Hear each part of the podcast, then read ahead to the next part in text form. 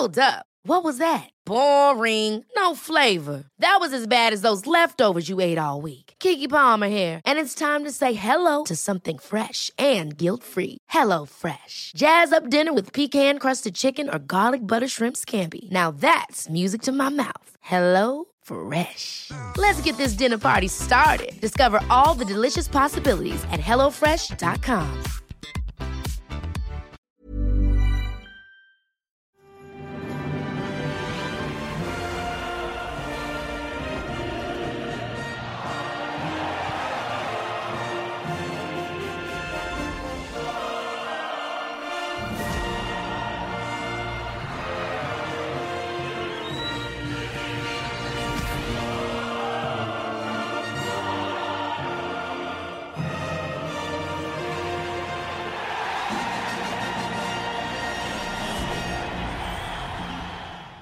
That was the sound of the B B C's theme music for World Cup two thousand six in Germany. Uh, it was a bit pompous, but the alternative was I T V's music, which was Kasabian doing a cover version of David Bowie's Heroes. And frankly, fuck that. Yeah, I mean, it's every bit as awful as that sentence made it sound. Kasabian doing Heroes yeah. on I T V for a World Cup. In fact, if they if they replaced it with just a voice saying Kasabian doing Heroes by David Bowie yeah. on I T V, that would have been more dynamic yeah. and preferable yeah, than what exactly. they came up with. Just have fucking Gary Newbon saying that over and over again. Over an untuned radio. There would have been a certain David Lynch quality to I'm, that. What I'm going to do is I'm going to go on YouTube and go on, on the Gary Newbon section mm. and I'm going to I'm going to edit sentence. out all of the words in that sentence and I'm going to put it together. Gary Newbon, um, Gary Newbon must have said Kasabian at yeah, some point yeah, in his career. Yeah, yeah, yeah, yeah. So You'll I'll, find I'll, that no problem. I'll do that. Gary Newbon actually presented I T V's coverage of Glastonbury a few years ago when there was a what? brief period, I don't know if you know, if like I T V won the rights to Glastonbury in a big money bidding war against B B C. They only kept it for one year. And it was presented by Gary Newbon and Gabby Logan. I'm refusing to believe no, that. That's not true. Of course it isn't. So this is um, World Cup Time Machine, the spin-off from Top Flight Time Machine, and um, we've reached two thousand six. What I should say, sorry, if you if you're enjoying the podcasts and you want to follow us, we're on Twitter at T F Time Machine, and subscribe to the podcast on whatever podcast system it is that you use, mm. so that you don't miss anything. Uh, we've decided we're going to do more podcasts from the start of the new season, haven't we? Yeah, there's been a decision made at corporate level. In uh, Time, Machi- Time Machine Corp, which is registered in Gibraltar for yes. reasons that we're not going to go into. And it, it's Artistic nothing reasons. dodgy. It's, art- it's just that Andy and I and our board of directors enjoy the sunshine and the yes. um, orangutans, is it? Something like yeah. that. Some kind of monkeys. So, yeah, we're going to be doing weekly um, topical podcasts. So the Time Machine concept will still be intact, but it'll be kind of just forty-eight hours that we're going back rather than yeah. twenty years. Yeah. So don't write in and complain. It's still a fucking time machine, right? Whether you like it or not.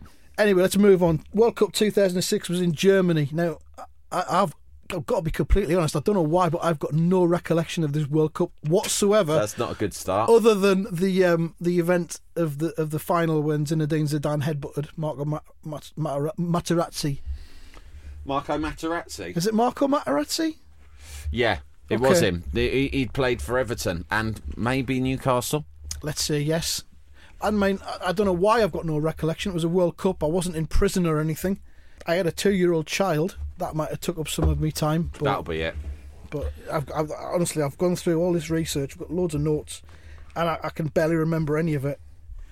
Um, you only recollections of it before we wrap yeah, things I up? Yeah, I was working on the World Cup, so I was very lucky that it was a brief period where the um, where the mobile phone companies, I think it was Free Mobile or it might have been O two, I can't remember which of them. Right. But they thought they w- the, the way forward was to make their own television shows and put them exclusively for their, um, you know, subscribe. What do you call it? They, Did they put them to play them on, on the mobile phone. phones. So if you, two thousand six. So if you were the O two, if you were an O two subscriber. What was good was you had your tariff and you had your certain bundle of text per month, but on top of that, you would get exclusive access to Sam Delaney sat in a small room with Graham Le Saux talking about that day's football coverage. But they'd bought the rights as well. Anyway, it was obviously, you know, not gonna. It was. It didn't lead to the huge spike in people leaving Vodafone and Orange to go to O two as they had imagined. Uh. And uh, even if it had done, people would have been disappointed because obviously there wasn't four G yet. I think there was barely I was gonna three G. Say, did it not A, eat up all of your data allowance, yeah. and B, was it not unwatchable because yeah. of the, the low quality of of, of uh, mobile internet then? Yeah, it, all those things are true. So a complete waste of time. All those things are true. It was a waste of time. But you got fat and giggly on the oh, proceeds. Oh, I got like plenty of money for it. I did every single day of the World Cup. I think right. a, a bar, a couple where they got someone else to present it. And I was there every night till we recorded the show when all the games ended, which was at about ten o'clock, yeah. the last one ended. So we'd be there till... So we'd just sit around watching the game with whoever the guests were that day. It was always one ex-pro, uh, usually either Les Ferdinand, Graham Le Saux or Ray Wilkins. Mm-hmm. And then there would be um, a guest from the celebrity world. A member of Kasabian. Sometimes. Or were you not kind of high profile enough to, to attract? No, we, we got... The, the budgets were big. We got some all right guests. I can't remember them now, but we did have people like... Um, you know, the Page Three girls at the time, Lucy Pinder and Michelle something. Oh, yeah. They were always on it. Um, yeah, so... It was what, a laugh. What's not to love? Yeah, it was, it was. It was. It was an entertaining show called Berlin or Bust. I'm certain you will never find it anywhere on YouTube. But if you did, you'd love it.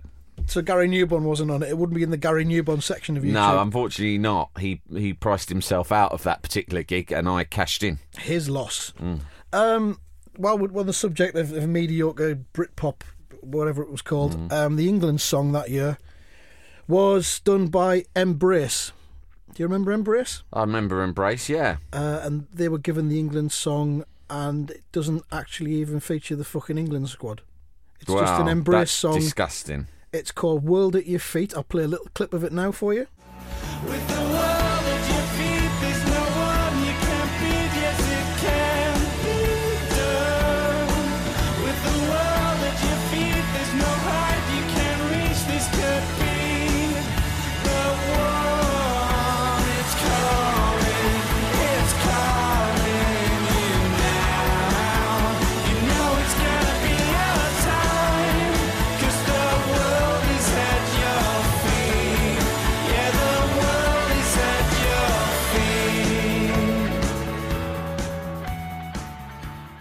Christ alive, that was World at Your Feet by Embrace. That... I would go as far as to say I hate that song. I'm, I'm I, I, right I, with I, that. It was awful. It was it was depressing me. Was I mean, a, fair a, play Embrace, and I'm sure there's lots of people out there who like them, and I'm sure they're a nice bunch of lads, but not for me. There was a little bit of a reminiscence of the It's Coming Home, It's Coming Home from yeah. Three Lions there, which they, they'd borrowed. But it was a song that seemed to not really know why it existed. That's, or where it was going. Yeah, which is quite fitting for the England squad, I think, of mm. two thousand six. It got to number three in the charts, but bloody by hell. two thousand six, the fucking charts were a mess anyway. So yeah, they were. Really. People had given up. Number three doesn't really mean anything. This is it! Mascot-wise, the two thousand six mascot was called Goleo. Mm. Now, he was a lion. Ah, uh, um, hang on, that's a rip-off. It was a rip-off, yeah, a rip-off of England and the Netherlands as well, who, who enjoy the lion. Um, and if you can, uh, do you have a picture of him in front of you there? No, I'm going to look him up. Hold on. Goleo. I'll, all I'll say is that he looks really fucking lonely, um, and he needs a haircut. And he also didn't wear any shorts either, the dirty bastard. Uh, so you could see his lion willy. Well, it was it was under his lion fur, so you what, couldn't see it. What, he tucked it? Oh, it was it, hidden, hidden by away. His fur. I imagine when he was aroused, it would sort of peek out. Oh no! Of, of the like fur. What when Germany scored? Probably, yeah. And he was accompanied by something called Pille, which was a talking football. So they had two. Well, I don't think the talking football had all that much influence on stuff. I think I think Pille was like Goleo's sort of. Oh, I'm looking at Goleo now. He looks rather. He looks like, rough, doesn't he? Yeah, like threadbare. Hungover. He looks th- he looks threadbare, like um, like a lion you might see at a um, Eastern European former communist zoo. State. Yeah, circus. I went to a Hungarian circus Christmas before last, and it was a traumatic experience because... I'm laughing, but it's not funny, is it? It was awful, because the, the animals were in a right state, yeah, and they're all drugged and threadbare and like... Yeah. And, and then and then at one point they had a cat show. Have you ever heard of that? No. Just cats like normal cats, like you or I well, may have in our home. Did they have tricks? Yeah, they had them jumping through hoops and whatnot and going on seesaws. And I thought, I don't know why. Why should I feel more sympathy for cats than lions? But well, they're I the thought, same thing. Well, yeah. Cat family, innit? And I thought, what the hell's this? This is awful. And then at, at the end, it got worse because it became racist. They oh. said, we're going to do a basketball show now. They, they said this in Hungarian, but I was there with my Hungarian in-laws, well, and they, they translated. They didn't black some of the cats up, did they? No, almost as bad. What they had was they had a load of like acrobats jumping off trampolines to slam dunk basketballs miles up in the air, which was kind of cool. Human acrobats. Uh, human acrobats, okay. Yeah. And then this, then uh, there was a big fanfare, and a giant basketball N- N B A player came out. A, and I, when I say giant, I mean giant. He was about twelve foot tall, or no more, because what it was was it was a load of the acrobats on each other's shoulders. I was going to say whether they were wearing a long mac, and it was two uh, together. And they were wearing, they were wearing a gigantic papier-mâché head, which was, how can I put this? It was basically like a cruel racial stereotype of black people oh from colonial God. times. Oh my God! Like with massive big red lips, like and the, the, like from the marmalade jar. The, the, yeah, the, like a gollywog, or a bit like how I don't know. You know, like how I don't think you can say that. You know how Tintin was racist. Yeah. Uh, have you ever seen how Hergé liked to draw African natives? Yes. It wasn't pleasant. Yes. And that's what they had based this oh, on God. in Hungary. And the guy comes out, this massive giant N B A player with big basketballs, and they started playing sort of hip-hop style music, right? And he was spinning balls around on his hands, and the Hungarians were crying with laughter at this. But as far as I could see, the jo- the joke was that it was a black person. Yeah, there was like and it said ironic on a, laughter. And it just said, U S A N B A on his vest, uh-huh. and it wasn't nice. And between that and the threadbare Wildcats, I came away feeling very... It was an unedifying experience, to say the I, least. I have one question for you. Mm. Would you go again? In the blink of an eye. No, I wouldn't. I wouldn't. It was awful, because I was there with my kids, and I think they were young enough then f- to not ask too many questions, but yeah. if we went back again... There'd be, there'd be, my son would be asked questions, and my daughter. I mean, kids now are very politically correct. Oh yeah, tell us about it. I mean, they do not Jesus. take any shit, do they? Yeah, my daughter Whoa. would be on it like a car bonnet. She'd be angry. She'd be protesting. She'd probably tie herself to a lion or something yeah. like that in protest, you know. And the lion wouldn't be bothered. No, be safe, the lion was so full of drugged. You know what they've been feeding that lion? That bloody Argentinian tranquilizer Gatorade. Yeah. That's what it looked like. From nineteen eighty-six. Anyway. Mm. Um, where were we? Oh yeah, Goleo. Go- Goleo the lion, the lonely, hungover, shabby, scruffy lion mascot. Yeah, past his best, quite old, but still having to like turn up for these events. Yeah, and the slogan of the tournament was "A time to make friends." Oh, so we've well, got that. We've got "World at Your Feet" by Embrace, and we've got Goleo the lion. Not to get all Stan Boardman, but do you think that this being, you know? I would say one of the first big international events they'd staged since the war, but I don't think that would be true, because I think they'd staged other football tournaments. Well, they had seventy-four as well, yeah. yeah. So yeah. forget that. All right. But they were, they, they by saying a time to make friends, it was almost a belated yeah, but late, isn't it? sort of apology for everything that happened in the forties. They're yeah. saying, like, look, let's put the past behind us. Yep. There are no... wrongs and rights in war, really, if you think about it. We all made mistakes, and let's just make friends now. We we might have been spending the last fifty years looking at exploiting angles where we could possibly reactivate our um, our programme, but it's not going to happen, and it's now we've definitely con- a time to make friends. We've concluded there's no way we can, not for for the time being at least, there is no way we are going to be well, able to take over Europe and a huge swathe of Asia, Africa and North America. We're not getting the band back together for one last job. It's not happening. It is now a time to make friends and have a World Cup. Yeah. This is it! Um, we'll we'll look at England, shall we? England is Sven-Göran Eriksson's second World Cup finals as England manager. Um, and for this one, it all got a bit sexy because the Wags were invited along. Yes. To accompany the players. Now, I do remember this from two thousand six. It's one of the few things I do remember. Baden-Baden. Baden-Baden, yeah, in the Black Forest. Mm. Um, I mean, some pundits were appalled by the fact that women and children and what have you were allowed along How to fraternise. Dare they? Alan Shearer was one of them who, who said it wouldn't have happened in his day. I, years I really don't understand this when they say, oh, it's awful, isn't it? Um, it's really awful that the players get bored. And yeah. people say, well, they shouldn't get bored, they're there to do a job. I don't understand. These players perform at an extremely high level season round. Mm. And um, on the whole, they finish training every day and they go back to their homes. Yeah. I mean, I know in the old days you'd say, oh, no, they don't. They go to the, the bookies pub. Or they go and get pissed up. But I think a lot of them nowadays, they're a bit more, like, a lot of them are married, they've got kids, they go home. Yeah. They see their family every day. It's good for your state of mind. Whatever work you do, incidentally, you've got to have a life outside of work. So why should it be that we should expect them when they go away for this intense four-week tournament? Mm-hmm. Why should we approach it almost like they're going to prison? Yeah. Like, of course you should have all your family and kids out there if you want. Yeah. It's not a distraction, because that's like saying during the football season having access to your family and loved ones mm-hmm. is a distraction. Well, all those Man City players who won the league at a canter didn't have a problem. You know, Pep Guardiola wasn't going, now, well played, lads. Now, whatever you do, have no contact yeah. with your loved ones over the it, until the end of the season, because believe me, it will ruin your performance on a Saturday. Exactly. Well, yeah, that's true. Um, I mean, now in two thousand eighteen World Cup, there's there's no Wags that have gone along, but the players are all busy performing in comedy skits and making YouTube videos oh, and yeah. racing fucking unicorns up and down a swimming pool.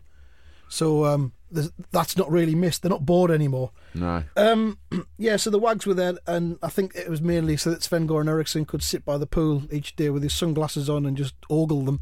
Yeah, check out the latest I talent. That's, see that's which, mainly yeah, what it was. Him yeah. and Tord Grip. Yeah. You know what Tord means in Swedish? Um, no. Super. Does it? Super grip. Super grip. Grip means grip, but Tord means super. Here's another fantastic bit of Scandinavian trivia I yep. discovered this week. In Denmark, do you know what the title for Die Hard three with a Vengeance is? I'm going to say no. This is true, right? Come on. Die Hard with a Vengeance in Denmark is called Die Hard Mega Hard. Fantastic. That is a true fact because Fantastic. I found it out on Twitter. That's not like your Gary Newbon Glastonbury fact. No, that is actually real. Actually true. Mm. Right, let's wade into England's um, World Cup performance in two thousand six. They started with a, a, a shabby one nil win against Paraguay. Uh, there was an own goal in the third minute, which sealed the, sealed the victory for England. Oh.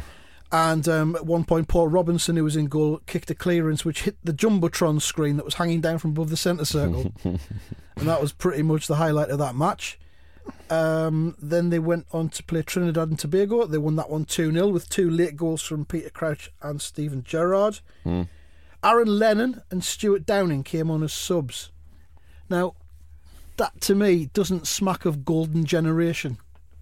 Aaron Lennon and Stuart Downing no. with Paul Robinson. Well, Aaron Lennon was pretty good. He was quick. They yeah, they didn't they didn't have a decent keeper. But do you know what? I'm reading Sven Göran Eriksson's autobiography at the moment, and right. even by the standard of lazy footballing autobiographies, this one really does take the biscuit. I mean, talk about phoned it in. Yeah, he literally barely has bothered to remember the pertinent details of any of the tournaments. Right.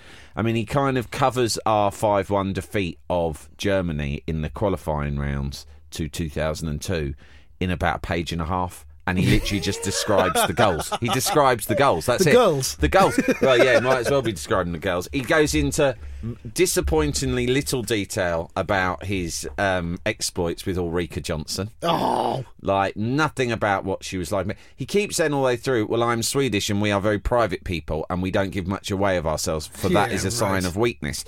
And I'm thinking, well, I can tell because your book's shit. That's almost defeats the purpose of the book. Yeah. But he says, at the end of the two thousand two chapter, he says, we got unlucky, but Brazil were the better side. And anyway, I always knew that two thousand six was the World Cup oh, that right. we could win. It was building up towards he, this one. He went there thinking we could win because he thought the players would be kind of maturing nicely by that stage. Plus, what he didn't know was that Rooney would be coming through. Yeah. Um, but so he, he thought they were good, but you can tell from things that he says in this book and from things that certain England players have said, like Rio Ferdinand since, is that really that could have been a golden generation, but Sven just wasn't really that good a manager. He was a manager who just said, you play four four two, I pick the same team right. in every game. Don't forget, Sven-Göran Eriksson was the bloke who ruined Paul Scholes. So people bemoan... I mean, it didn't ruin him for Manchester United, but for England, people bemoan the fact that pe- players of the past like Glenn Hoddle were underused by managers. Yeah. But here we had Paul Scholes, who you could say was the complete midfielder. Mm-hmm. And, uh, you know, most foreign onlookers, including people like Zidane famously, would say, well, he was the best midfielder of his generation. England could have built a team around him. Yeah. But Sven loved Lampard and Gerrard because Lampard and Gerrard had more of a superstar persona. Do you think and that's what it was? Do you think it was a, a reflected glory ego kind of? It could have been thing? that. I think it, you know it could have even been the F A liked certain players. To, you know that was a star-studded lineup where everyone was a commercial entity. David Beckham, Michael Owen, uh, Wayne Rooney, Lampard, Gerrard, Paul Scholes. The, they would all admit was the best footballer of all of them, but he was the least commercial kind of player, wasn't he? Because he, so, he didn't do anything. He just and the other thing was was that we always had a gap on the left of midfield. And and Sven thought, well, who am I going to put out there? Well, Scholes is the best player, so he can probably he'll, he'll, he'll be on the left. He'll be the most able to cope playing out of yeah. position. So he was not very good, Sven-Göran Eriksson. I think he was lazy, and he was in it for the dough and the and ladies. I know, the fanny. To I know that's not a nice way of putting it, but that's a Swedish word, that's and it means ladies. Okay, fair enough. But, I mean, he did have Stuart Downing on, so there was some kind of presence on the left-hand side there, but albeit ineffective. Yeah. Uh, final group game, we drew two two with Sweden. Uh, Joe Cole gave England the lead on thirty-four minutes. Was that his wonder goal? Uh, yeah, that one, yeah. yeah. Uh, Steven Gerrard made it two one. I don't know who scored for Sweden. Henrik Larsson equalised on ninety minutes. So, but England did squeeze through the group. Um, and in the last sixteen, they... beat Ecuador by one goal to nil, a David yeah. Beckham free kick, I think it was. Mm. And that's the last time England won a knockout game at the World Cup. Bloody hell. twelve years ago. And I remember, this was, I mean, you know... Although by the time you're listening to this, when it goes out next Monday, we're won. on the brink of... Winning another one. Winning another one, yeah. Yeah, we don't know, at this, at this point of recording this, we don't know who we'll be up against, but there's every chance they'll be better than Ecuador. And we only scraped through against Ecuador. This was supposed to be our golden generation, and it, all of my memories are defined by us kind of laboriously scraping past yeah. teams. It, and it was, and there was not one good performance. There wasn't a performance where you got really excited. The only one with more than, you know, us scoring one goal was the Sweden game. Yeah. But and then it got to the quarterfinals where we faced Portugal, and you know it, it kind of all just it didn't fall apart, but it just faded away into nothing. Uh, Rooney was sent off for stamping on Ricardo Carvalho, and if that, you remember, um, Ronaldo was straight over there calling for Rooney to be sent yeah, off. Yeah, and he, that His was club the wink. Teammate, that was the wink. He did mm. the wink at the bench. When um, when the red card came out, so that was nice. He got plenty of stick for that. Yeah, I mean, that, what's interesting about that is is that they were club mates at the time, and people were saying people were so outraged in England at his Ronaldo wink. Ronaldo was going to be banished, saying, wasn't he? You're going to have to sell him. I mean, yeah. he winked. I mean, for fuck's sake, people were people are so. I mean, like the whole country, particularly during World Cups. The whole country becomes those Harry Enfield characters, the self-righteous brothers, yeah, don't they? Yeah. Ah, for him to stand there at international level in a FIFA tournament and wink at his own friends because one of the opposition have been sent off. I'm not having it. No. No. Fergie has got to boot him out. He can never set foot on this soil again. But there is the argument that as as, as a, a race and as a society we'd moved on because we didn't like set fire to any effigies or hang effigies of Ronaldo from outside pubs. Yeah, in that in sense, things had got better. I mean, so, you know, on, on the ninety-eight steps. podcast, I thought we made a very eloquent case for why that particular moment in history was probably mankind at its peak. Yeah. Montel Williams, the walking dog, et cetera.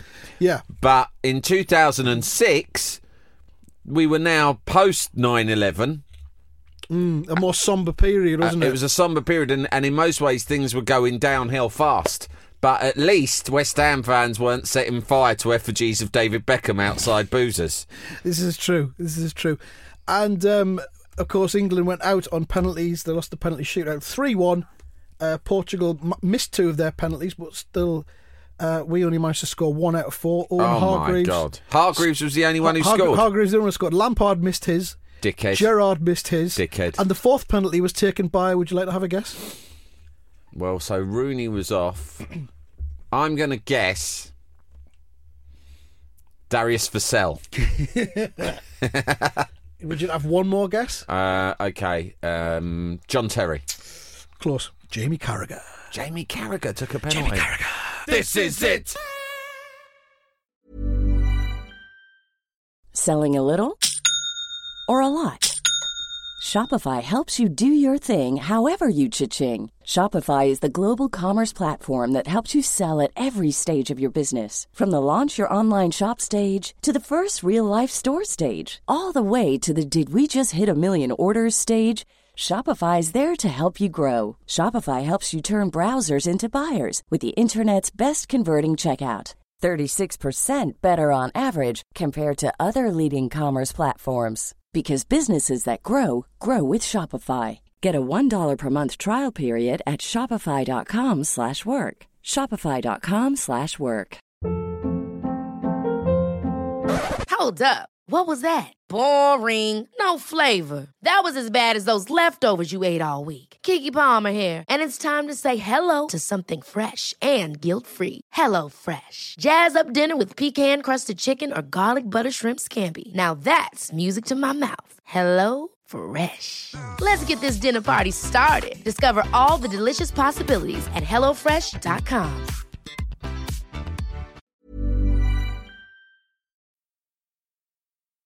This is it. There's a lot of stories about the families of... They, it was Bedlam in Baden-Baden. I've heard a few stories. Would you like to hear them? I'm not going to name names okay, because if, we've if, had enough if, legal if, problems before. If they're legally before. sound...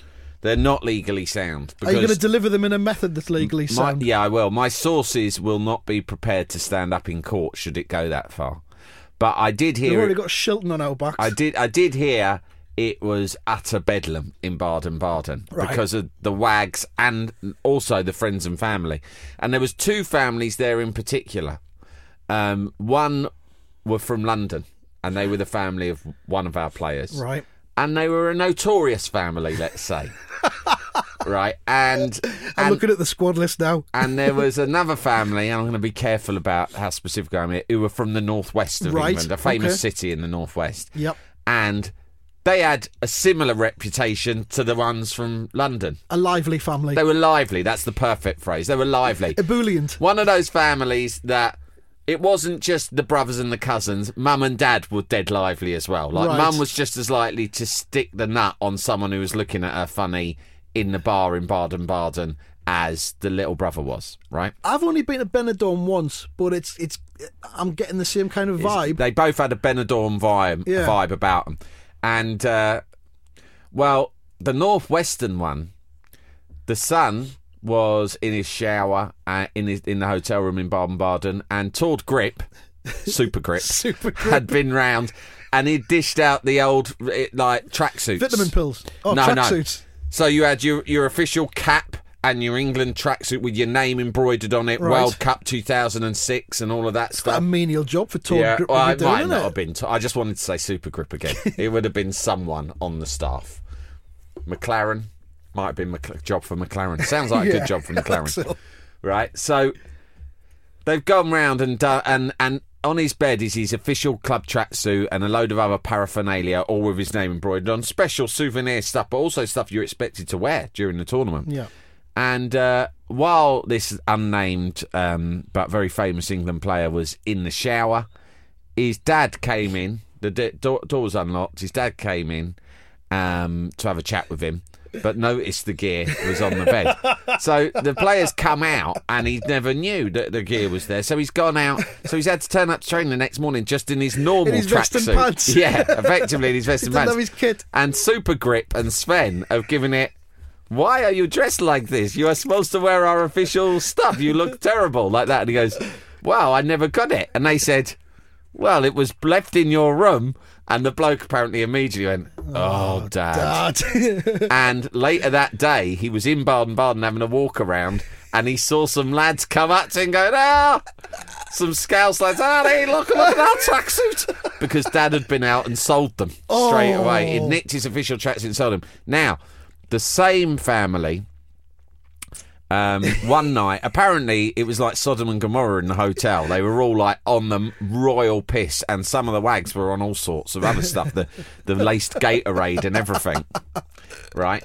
And the, they're all pissed up in the lobby, and the hotel doors open, can and we, there's a few people standing there. Diego Maradona at Argentina versus Nigeria the other day wouldn't yeah. have been out of place. He Is would have felt assessment? very much at home. He would have felt very much, I mean, who's to say he wasn't involved in that party in some way? And the, the lift doors open, and the mother of player one was being made sex to by Ooh. the brother of player two. Oh, fantastic. Yeah, yeah and uh, the son of, of the mum was there in the lobby to witness this occurring.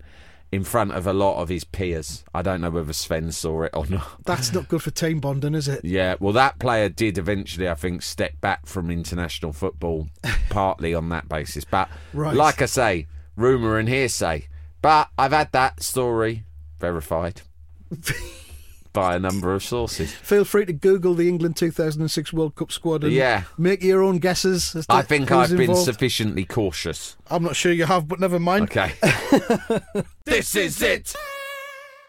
So that was England. They went out on penalties against Portugal. Um, going back to the group stages, uh, the most notable thing from the group stages for me was uh, when Graham Poll gave three yellow cards out in one match. Wonderful. To the same player.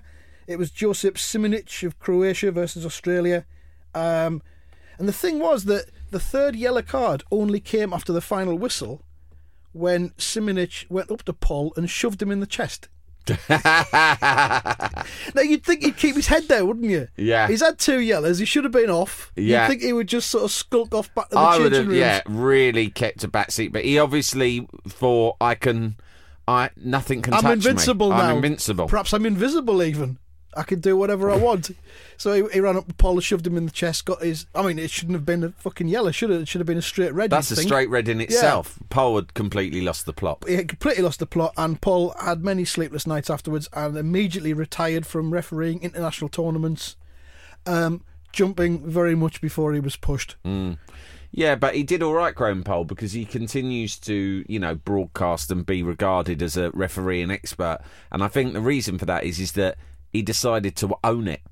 Yeah. So, you know, I used to do a radio show with him, and he used to regularly make jokes about it himself. Right. He'd bring yeah. it up himself, and I think there's a lesson there for everyone. If you've made a colossal fuck-up, don't go running scared. Keep going on and be, on about it. Be yourself. Get the jokes in before someone else does. Yeah. Okay, fair enough. I think Freud spoke about the shadow self, which is a... If there is a disconnect between the... the person you are projecting mm-hmm. yourself as to to people around you yeah. and the person that you actually are inside. Right. The bigger the disconnect between those two things, right. the unhappier you will be. Right, okay. I think, I mean, I've this is I've heard is this, this secondhand. Is this a personal attack on me? No, it's a bit like this. It's, it's very similar to the story about the the, the shenanigans in Baden-Baden in that I've just heard it second and third hand from other people. I've not read the books. Right. But while we're on the subject... If you do have recurring dreams about shitting in public, yeah, do you think that Freud would say that that is a disconnect between your shadow self and your real self? Um, I would say that Freud would assess that as being, uh, yeah, I think so, a wide disconnect.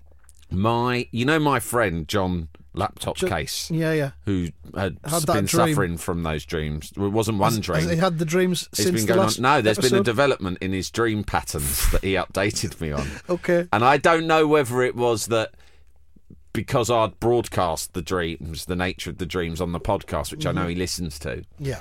I think that Hi, that, John. that might have put his head in, in more of a... It might have made it, his, his subconscious sort of more alert to it all. But he had a dream, apparently, the other night where he was at a friend's house with his wife, and he was trying to make his excuses and get out of this house because they, him and his wife weren't enjoying the social occasion. And while they were trying to make quick excuses and leave... Um, John Laptop Case noticed that he was entirely trouserless and pantless, and he accidentally like Goleo. and he accidentally shat on the floor, and then tr- tried to distract his hosts because he thought, I can probably just get out of here. Uh, I can probably just do the off without mentioning it, and they'll probably just think the cat or the dog done it. Freud would have a field day with that. I think, to yeah. be honest, John, if you're listening, yeah. Do you know what my recurring dream is? What? It's about um, an alternative route between Newcastle and Edinburgh. Fucking hell, no way. Yeah. Well, it is, right? You go through Newcastle city centre and you go up past St James's Park, yeah. as usual, but then you turn left and it goes onto a dual carriageway, and then you, you go up and then you take another left, and then there's some woods, and you drive through the woods to get to Edinburgh. But this is make-believe. This is a make-believe route, or is it a route no, it that actually exist. exists? Oh, right, so it, it's, a, it doesn't exi- so it's the, the, a town planning-related yeah, sort bit, of dream. The bit up to St James's Park exists in reality, but once you once you get to the top of the hill past St James's and you take a left, that's when the dream... But it's a recurring... It's, a, it's like a secret road. It's a recurring How long route. have you been having this dream for? Fucking couple of years now. Fucking hell. Um, well... Any thoughts? How do we interpret that? First of all, I think you are certainly more sane and arguably more boring than John the Laptop John Laptop Case. Case, yeah. I feel you've got definitely you definitely got f- fewer hang-ups. Um, I've got no emotional connection with Edinburgh though, so I don't understand what you you want to be somewhere. You want to go somewhere, somewhere and you you're not quite sure of your route. I don't know. Or you want well, you want to get where you're going, yeah. but you want to get up. there quicker. I want to get up. You want to get up, but you don't want to go the hard way. You want you want a shortcut. I want to go in the woods. You're looking for shortcuts, Andy, but life's not like that. Okay. Well, at least I've warmed up and confessed. And that's true. So you're less worried about the shadow self now. How are we talking about the shadow self? Um, I've got no idea, but let's move on. This is it. One of the um, one of the interesting aspects of World Cup two thousand six was the ambush marketing scandal. Do you remember this? Was that like Paddy Power having people wearing pants or it something like that? It was kind of like that. It was some Dutch fans who were forced to take off their orange lederhosen because it was branded with the logo of Bavaria beer. Mm. Um, and they, what, what it was, the Dutch fans, if they purchased twelve cans of Bavaria beer, they could then buy this lederhosen for seven ninety-five, and it had a tail on as well yeah. for Holland's national lion symbol. Ooh, I wouldn't I, like that. I don't think Goleo had a tail. Yeah, but, but apart also, from the one that was, did hiding... the tail, was the tail on the glass of beer? No, no, no, the tail is on the lederhosen. Oh, okay. You buy the twelve cans and you pay your eight quid and you get your, your lederhosen, orange lederhosen with Bavaria's logo on it and a tail sticking off the back. And it also had two large pockets in it for storing beer cans. Mm, quite nice. Now, FIFA didn't take kindly to this because Budweiser was the official beer of the tournament. I remember this. So what happened was the Dutch fans were forced to take off their, their lederhosen as they went into the stadium. Um, and, and Those a, fucking Germans. And there's a, there's a quote here from aggrieved uh, chairman of Bavaria beer, uh, Per Svinkels, and he said, they, they put our trousers in the bin. Fans, fans going into the stadium had to dump them in a big container. FIFA said the supporters could get them back afterwards, but the container was full of rubbish, so most people didn't bother. I understand that FIFA wants to protect its sponsors, but this is very strange. Very strange. And then a Dutch supporter who actually was one of the victims uh, was forced to take his trousers off. No uh, way. Stuart Schreuyers. He said, "It's ridiculous. I queued for twenty-five minutes to get in. When I reached the front, an official told me, 'You're not getting in like that.' I took my trousers off. I managed to chuck them away over the fence to some friends. But another, but I managed to chuck them away over the fence to some friends." He's got him in Brooklyn. But, an, but another official spotted them and took them away. I I watched the game in my pants," he said. "Fortunately, I had quite a long T-shirt." Oh my God, this is like something that would happen to Frank Spencer. So, um, fortunately, I had a long T-shirt. Yeah. That's a great. I mean, you know, anyone who's had experience of having to remove their trousers at a game. But you are, you do think there's two things. One is there's a huge animosity between the Dutch and the Germans, and you wonder whether actually the root of this was how can we humiliate our Dutch nemesis, brethren? Let, let's make them take their trousers off as yeah. they come in, and also the Germans. Like the Dutch, let's be fair here, but the Germans are massive perverts, aren't they? They are, yeah. They are huge, disgusting perverts. None of them and, would deny that. And uh, fair play to them as well. Yeah, and they found a way of making people strip. Talking of leaving tr- lederhosen in a bin and going, oh, they wouldn't go back afterwards because uh, there was too much rubbish, rubbish, which I can see, you know, like it's covered in old hot dog napkins with ketchup and mustard. You don't want the lederhosen back at that stage. But I once went to... Um, I once went to Portsmouth away with West Ham, which is always a lively encounter. Right. And we were down there for a midweek in the winter. And my mate Dan had been on a work trip to Barbados. Right. Right. And he came straight back. He flew into Heathrow and he'd gone straight on the train from Heathrow. He'd come directly, worked his way down to Portsmouth. Yep. And he had some Barbados rum on him, a big bottle that he'd got on the cheap. Right. And he'd been swigging it from the bottle.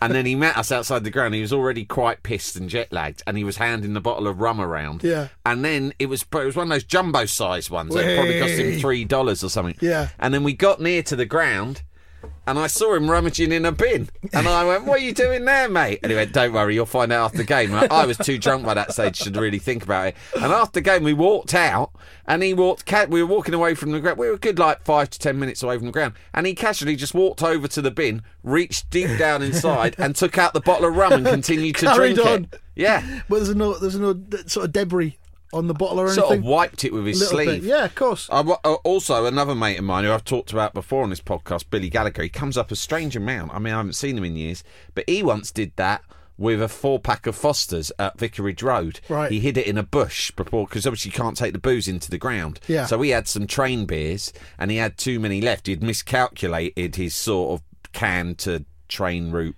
ratio. Yeah. Something that you'd never do. No, no. But he'd done. So he had four spare cans. So he hid them in a bush. And then afterwards, on the way out, he just went back in the bush as we were walking back to the station and got them out. Picked them up, carried uh, on. That a rumour, that legend has it that one of the cans was open.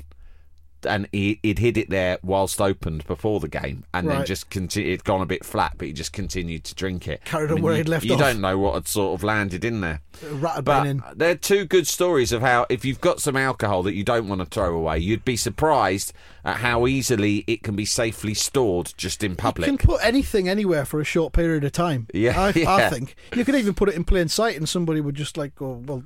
That's obviously someone's. I'll leave it there. People would be suspicious as well, wouldn't they? Yeah, probably. People are suspicious. They have, people say don't look a gift horse in the mouth, but again and again, that's exactly what British people do. They, they do. A few, well, was one time a few of us went to see that, that Ken Loach film, Looking for Cantona. Yeah. And um, we decided we were going to smuggle some booze into the into the cinema. We had a few yeah. pre-film drinks, as you yeah, do, yeah. pub across the road.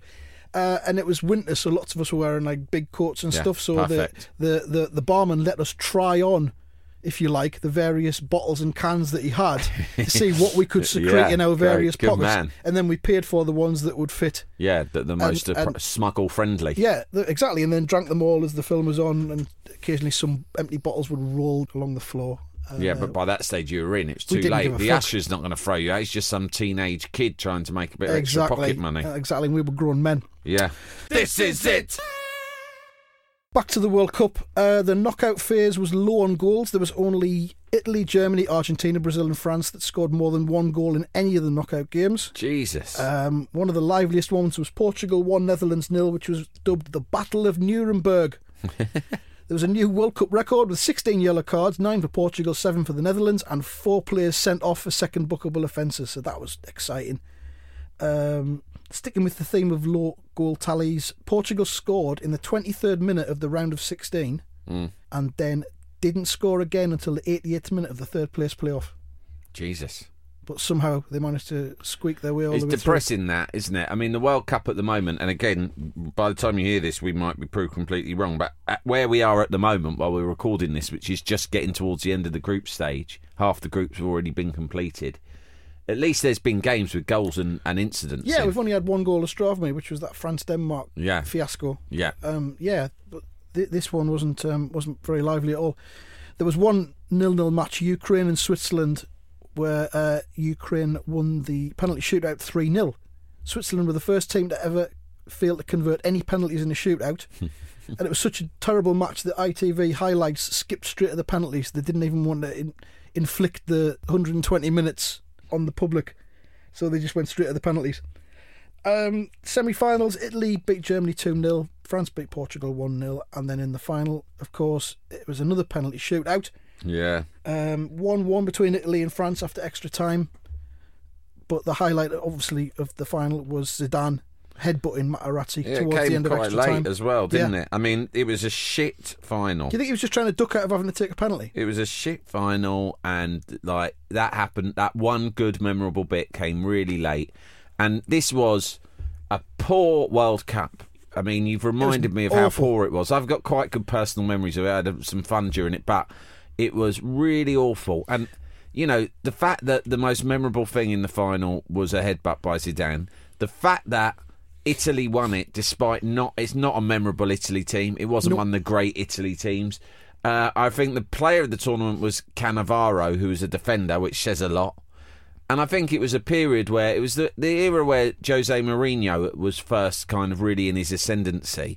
And he was he, he was the superstar of global management, a bit like Guardiola is now, or Klopp. So whereas now the coaches that everyone admires and tries to emulate are very attacking, yeah. back then it was the world was you know enthralled to this bloke who based his entire um, idea of coaching yeah. about just stopping the a- other side. Attrition. Attrition, yeah. And then you see that in every game. It's like there's a load of one-nils and nil-nils and penalty shootouts because there's trends, isn't there, in football? Yeah. Yeah, you're exactly right. I mean, the word I've got written here about this World Cup is functional. Functional World Cup. And I think that's what it was. There were no major shocks. All the big teams progressed as you'd expect them to. There was no standout players. The golden shoe, yeah. the golden loafer, if you like, if you like was um, won by Miroslav Klose. Yeah. He scored five goals. Says it all as well, doesn't it? Five and goals by that, a bloke who's a pretty boring player, Klose, wasn't yeah, he? Yeah, not only that, no other player scored more than three goals in the tournament. Pathetic. Um, but that, England bloody could have won it had we had a decent go. If we hadn't been on the piss the whole time. Yeah. I mean, I, I think I jumped up and punched the air when Zidane did what he did because it, it brought the whole tournament out of its coma that it had been in. Yeah, and it was, but it was so late on. And actually, France were not a team who were... France going into the tournament were regarded as an ageing, spent force because yeah. they'd been great where they'd won the World Cup, then the Euros, two in That's a row. Right, yeah. And that was, by this stage, a few years had gone by and it was a lot of the same players, but they'd all got a bit older, like Lizarazu, Zidane, I think... Trezeguet. Vieira, yeah. Trezeguet. And so people were thinking, yeah, they're not, they're not what they used to be.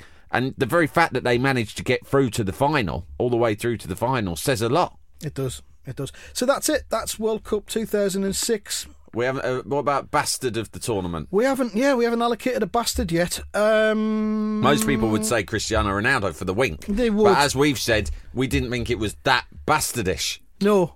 I mean, um, it's just a wink. I would say probably the father of the player that fucked off with the tracksuits. Oh yeah, I'd love to name. But that we can't man. name him, can but, we? Yeah. Never just, mind. He was the bastard of the tournament. He this was. time. So that's Sepp Blatter awarded him with the golden bastard. He did. That's World Cup two thousand six. We'll be back in a, a few days' time with World Cup two thousand ten South Africa. We're going to end with I T V's risible theme music, which of course is David Bowie's Heroes, as covered by their fucking awful Kasabian.